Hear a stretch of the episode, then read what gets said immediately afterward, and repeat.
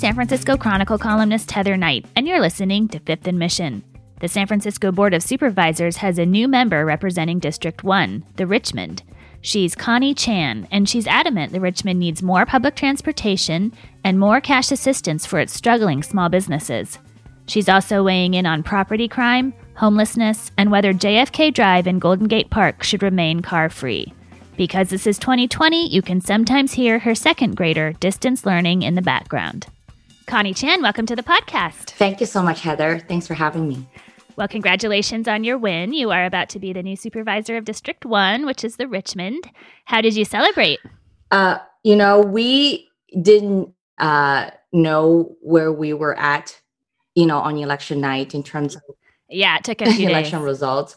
So we ended up um, took a while, but we celebrated. I would say, you know, at our campaign office um, with every supporters that we have uh, that was able to make it on the on the on Monday um, a week ago.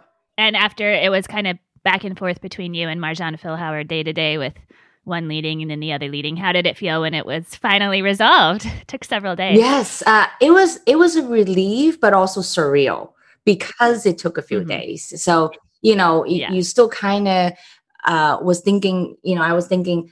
How many more votes were still out there? Is this really it? And uh, you know, should we wait? Uh, but I want to say that you know, Marjan uh, Sunday evening, um, she conceded and uh, had kindly sent me uh, a message, you know, congratulatory message. Uh, and so I appreciated that. Unlike our president, right? Oh, well, yes. Uh, well, absolutely. Who still hasn't acknowledged that he lost, but that's beside the point. So you're coming into office at one of the worst times in recent San Francisco history. Uh, what is it like to take this job as the city is still steering itself through a pandemic, and we have a, a third surge now, as well as you know a major economic problems and so many businesses and restaurants closing, and you're coming in to help solve this. So you know, kind of a lot of a lot of weight on your shoulders yeah, as well thank as you. everybody else's. Thank you so much for recognizing that. You know, um, I think that I would be in a place uh, of a, a lot of anxiety if it weren't for the fact that I've been working in city government for the last 15 years and also been through the 2008 recession uh, while working for city government and understand just the mechanism, at least, you know, uh, how city government works uh, when it comes to allocating its budget and and workers and services. So in some way, just having that understanding uh, really helps me, um, you know, try to tackle the issues and just. But I, I do know it's it's hard work. It's going to be a lot of hard work. Um, but I'm ready. I'm ready. Good. Uh, what are you hearing from Rich- Richmond District residents as the city is entering this this third surge and is pulled back in terms of indoor dining and capacity at gyms and public schools still aren't open and you know the, um, peop the mayor and public health director are warning of a, a long dark winter. Um, so what are you hearing from neighbors in terms of how they're I mean, it's a lot of with this. anxiety. I mean, I think that I, I, I don't know if you could tell, but you, you can probably hear my son in the background. You know, he's doing his distance learning. he's a second grader at Lafayette Elementary. You know, um, so I think that a lot of working families are sharing that concern already for the last uh, many months during shelter in place. Try to hold on to your job and try to like take care of your family. Uh, in in the future is not clear uh, about when we're going to return to school when we're going to return to work uh, you know in full capacity but also most importantly you know for many of our small businesses like how do they sustain and and it, all kinds of small businesses so those are the worries um, that the richmond residents really have how do we stay housed how do we stay healthy how do we make sure that the, our beloved small businesses can stay open and uh, making sure that our diverse and unique community stay intact in, the richmond And the Richmond has some of my favorite commercial corridors. Um, wanted to give a shout out to Green Apple Books and the Balboa Theater. Um, what are you hearing from small businesses in your district? You know, are they just hanging on by a thread? How many have closed? Um, what is kind of the future of those corridors? If you lose a few, you know, the rest could. yeah uh, you know I, I think that, that this is the moment where um, why it is so critical for you know our residents and our small businesses do come together and have these conversations, making sure that we support each other, making sure that we support our neighbors and our small businesses. And I think you can see too, you I think you you are a great supporter of our Balboa Theater in Green Apple, you know, and but you see that there's a lot of love for our small businesses in Richmond. Mm-hmm. I think that our residents and our, you know, I think San Franciscans really across the city are doing whatever they can, you know, to come out and visit and to support small businesses. And I think that's what we need to continue to do. But um, I think City Hall definitely has a responsibility to make sure that we ease this burden for small businesses um, and continue to support them uh, however way we can. But I think we really need to figure out a way to leverage our local resources to to tackle the issue uh, to get both state and federal assistance uh, both on the public health fund, but uh, as well as to uh, assistance for our small businesses. And I know that property crime in San Francisco has spiked um, recently, particularly with home burglaries. And I know many small businesses in your district have been vandalized, including the Toy, Toy Boat Cafe, and I've heard of some others. Um, what do you think the city needs to do? I response? think that you know. Um, it is uh, a very regrettable situation uh, when it comes to property crime.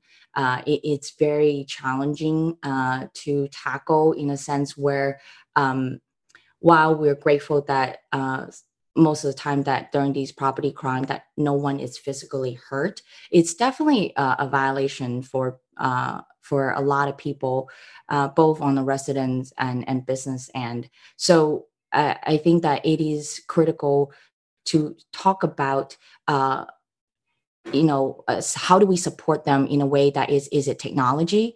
Um, it is uh, reporting that is more re- efficient and in real time that really allow our law enforcement to find a more strategic way to tackle property crime um, and be able to allocate resources in a way uh, to to support these uh, businesses in a way that is not invasive. Mm-hmm. Do you think that the police department and district attorney's office are doing enough to respond to property crime? I think that property crime, when it comes to um, you know, I, I, obviously have worked at the district attorney's office uh, for some years. However, I cannot claim an expert when it comes to really uh, crime uh, reduction or awareness. Um, but I do think that uh, when it comes to property crime, again, it is uh, a, a a community effort as well, uh, besides law enforcement uh, to figure out there are ways. I work for San Francisco Safe, which is, stands for San Francisco Safety Awareness for Everyone as a community organizer. I think there are technology, there are techniques that um, we can help support and provide uh, to our businesses to make sure that uh, we reduce property crime. Mm-hmm. I'm not familiar with what technology you're referring to. Is there something specific or? Oh yeah, I mean they have like a business like survey. Like uh, it's a way to make sure that you know your doors, uh, sensor lights. Uh, could it be uh, maybe in um, surveillance camera at a more strategic uh, position without again you know mm-hmm. invading mm-hmm. your community, the privacy of your community. I think there are ways that you know to hopefully help reduce property crime. Again, you know. Um, I, I, I think I really do look to the law enforcement to really work with the community mm-hmm. to find ways to provide those support. Okay. And homelessness has been at crisis levels in San Francisco for a long time, but it seems especially bad now with so many people pushed out of shelters for social distancing. And now hotels are going to start closing as well. Um, how would you approach the, the crisis of homelessness in San Francisco? I think that the reason uh, recently that when we started out with the crisis response team, uh, where there we have you know firefighter, paramedic, and social worker, and you know healthcare experts as a team to go out to uh, provide assistance uh, in immediate care. I think that's a good start, and mm-hmm. I think we need to continue to invest that. I uh, I have talked about this before. I really do believe the best way to solve homelessness is to prevent it from happening at first place. Mm-hmm. I think that means it is to invest in, you know, food and housing uh, and public health security for um, many individuals. Uh, and that's especially working families so that we let's make sure that they stay housed they stay healthy uh, and not become uh, the victim of homelessness however you know for those already are suffering homelessness you know on our street i think that right now we need to figure out um, a regional approach. A regional approach, very similarly uh, to what we have been doing, uh, tackling the pandemic, which which is an unprecedented public health crisis, and what we should look at homelessness is as such. It is a public health crisis. So let's make sure that we coordinate our effort and have a regional approach and um, in partnership to again you know advocate for state and federal resources and funding so that we can provide um, appropriate care but also sufficient care um, you know for the homeless individuals that we have right now on our street.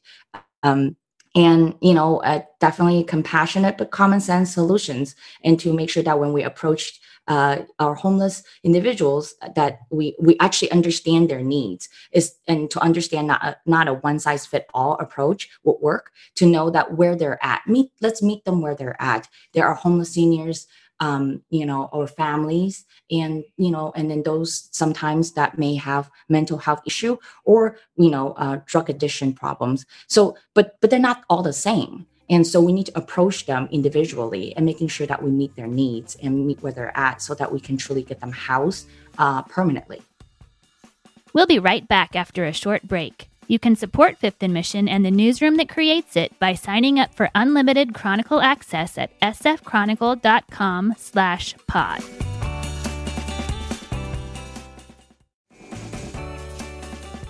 Drug overdose deaths are at an all time high in San Francisco. Um, more than three times as many people have died of drug overdoses in San Francisco this year as have died of COVID 19. Um, what do you think the city should do differently?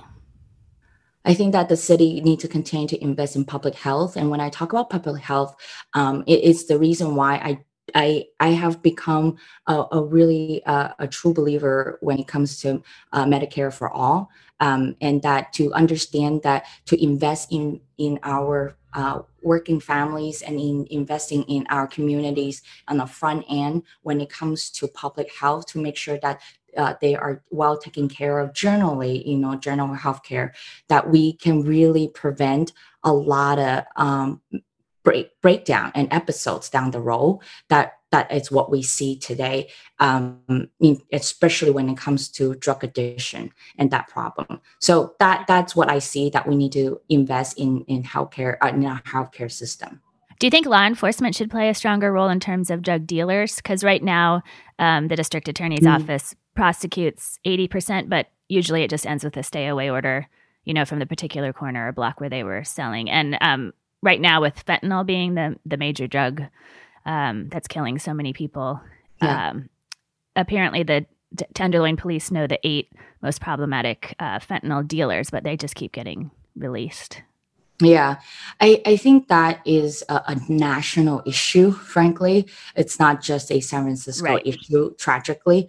Um, so what I really see uh, in in again, you know, it's it's my basic understanding about law enforcement uh, and from a learned approach is that you know there's also the reason why we have misdemeanor and felony. And to understand that you know when people commit crime and uh, to which degree and with, to what uh, you know punishment they should receive.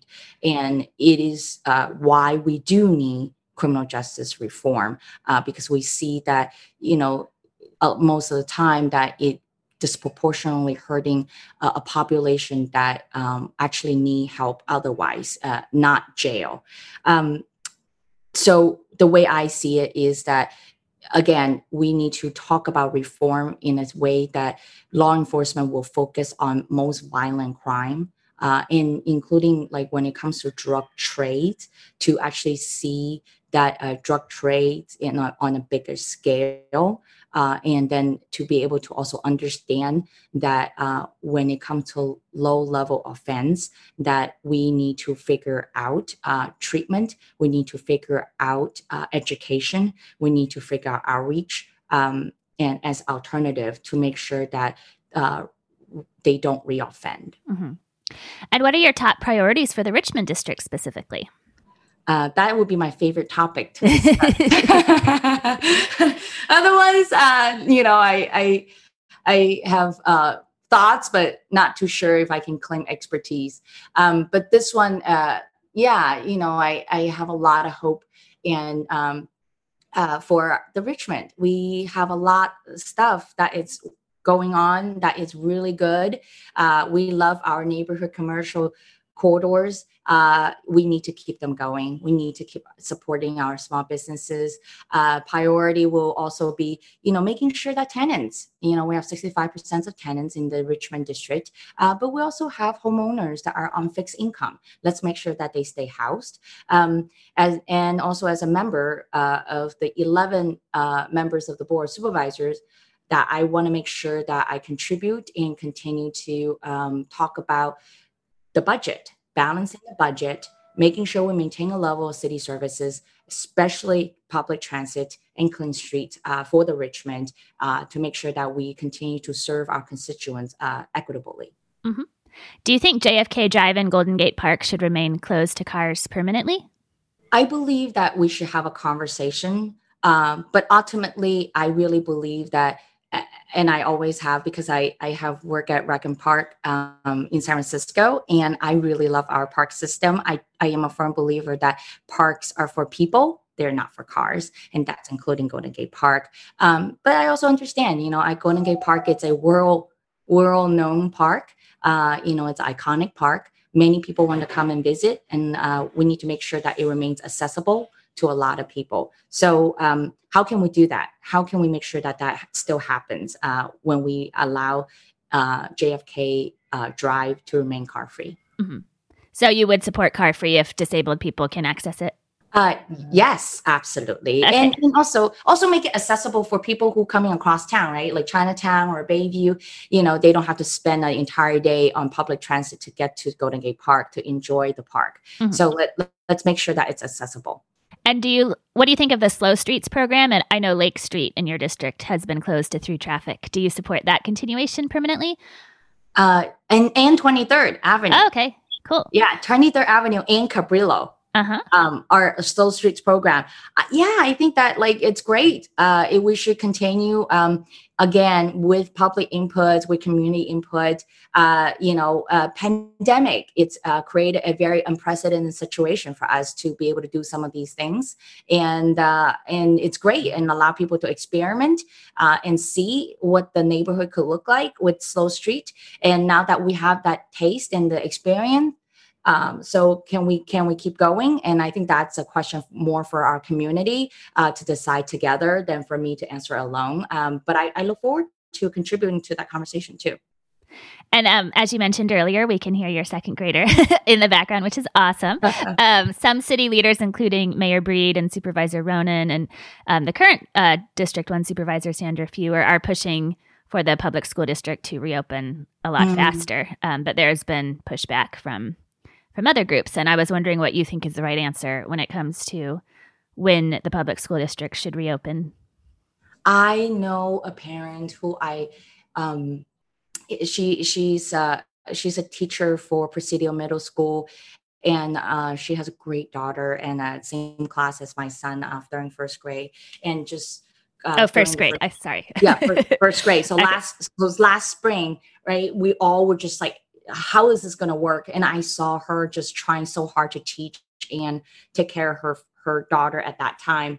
And uh, and uh, recognizing how hard it is for everybody you know for our teachers for our teachers for parents too and parents you know all of us. Um, I, I definitely think we we need to work hard to reopen schools. Um, it's also it's really for the well-being i think for the health and the well-being of our kids.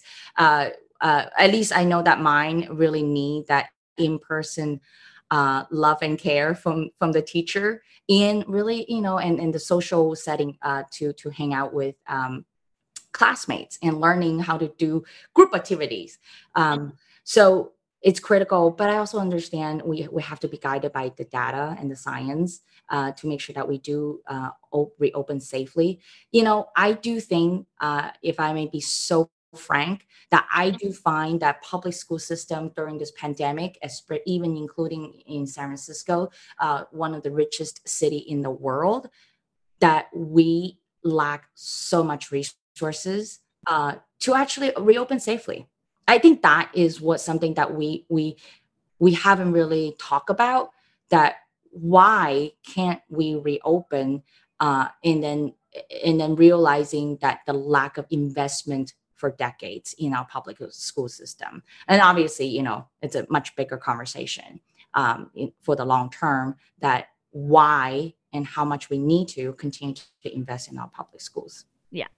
Well you've survived my serious questions and now it's time for the lightning round.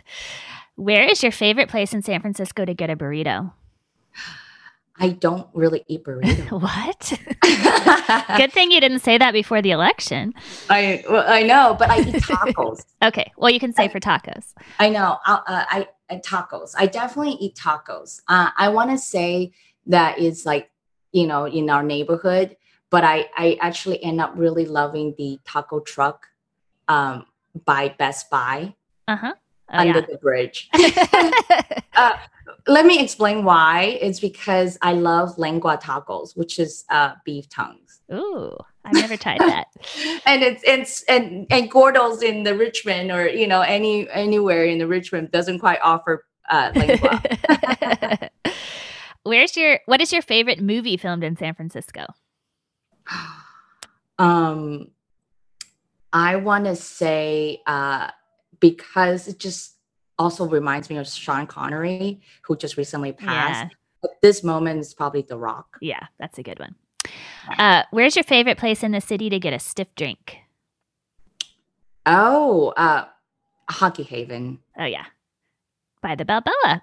By the Balboa. It's the perfect. it's the perfect thing. Like I, I mean, my partner and I, we go to like, well, this is before the pandemic. You know, go for a date. Like you can eat like dinner right there. You go for a drink yeah. and you walk right into Balboa for a movie. We actually screened The Rock at the Balboa last That's year, right. and then we went across the street to Hockey Haven. So good answers. What was your first concert? The Cure. Mm. What was the last book you read? The last book, not finish or finish? Either one. Uh, so finish is a skin above my knees mm. uh, by Marcia Butler, and it's actually a recommended book by um, by uh, the the Richmond uh, Library mm-hmm. cool. Uh, staff. And then uh, the one that I have halfway through is uh, Malcolm Gladwell, um, How to Talk to Stranger. Okay. I started out that because I was like, oh, if I'm on campaign trail, I'm talking to a lot of people. That's true. How, how, do I make it work? And it's a signed copy uh, from Oh, Green nice. Oh, cool. Yeah, from Green Apple. Uh, what is something about San Francisco politics that drives you nuts? Ooh. uh, someone has told me once, and I find it true, and I, I and uh, is that for every thought that we have as San Franciscan, there is a group formed behind it. Mm-hmm. True. a lot so, of ideology. yes. Uh, who is your all-time favorite San Francisco politician? Um, the one that is alive. Could say, be dead or alive, right? Uh, I think, I think if I say Kamala Harris, it will be a little bit too cheesy because I work for her. Um, and uh, but probably Kamala Harris. That's a good one. I mean, first woman vice president. I know, I know. Like I was just like, oh, it's kind of cliche, you know, because I work for her. But I, I just have to say it is her because just again, you know, the first black and right Southeast Asian yeah. woman, just just super awesome. Totally. If you could wave a magic wand and change one thing about the Richmond, what would it be? Uh, to to expand and um, and increase uh, all the bus services. Yeah. What are you most looking forward to about the pandemic ending? What is something you're not allowed to do now that you really want to do? Oh, um, someone asked me that, and then I realized later that night what I really wanted to do is, do you know, um, hot pot uh-huh. dinner? Yeah, yeah, like you know, and, and I that's something I really oh, that sounds good. Hot pot dinner with all my friends and family, and not have to worry about pandemic. Yeah. what is something you always make sure to squeeze into your busy day? Talk to my son. Oh, great. Right? Kind of. I think all mom like yeah. feels that way. Yeah, connect with your kid. great. Well, thank you so much for joining me today. It was a lot of fun to talk to you. Thank you, Heather. I really appreciate you, and uh, sorry for all the background noises. No, it's uh, real. my- It's real life helpful. 2020. Thank you. Congratulations again, and I'm sure I will be talking to you after January. Yes, absolutely. Thank you to Connie Chan for joining me today, to King Kaufman for producing this episode, and to you for listening.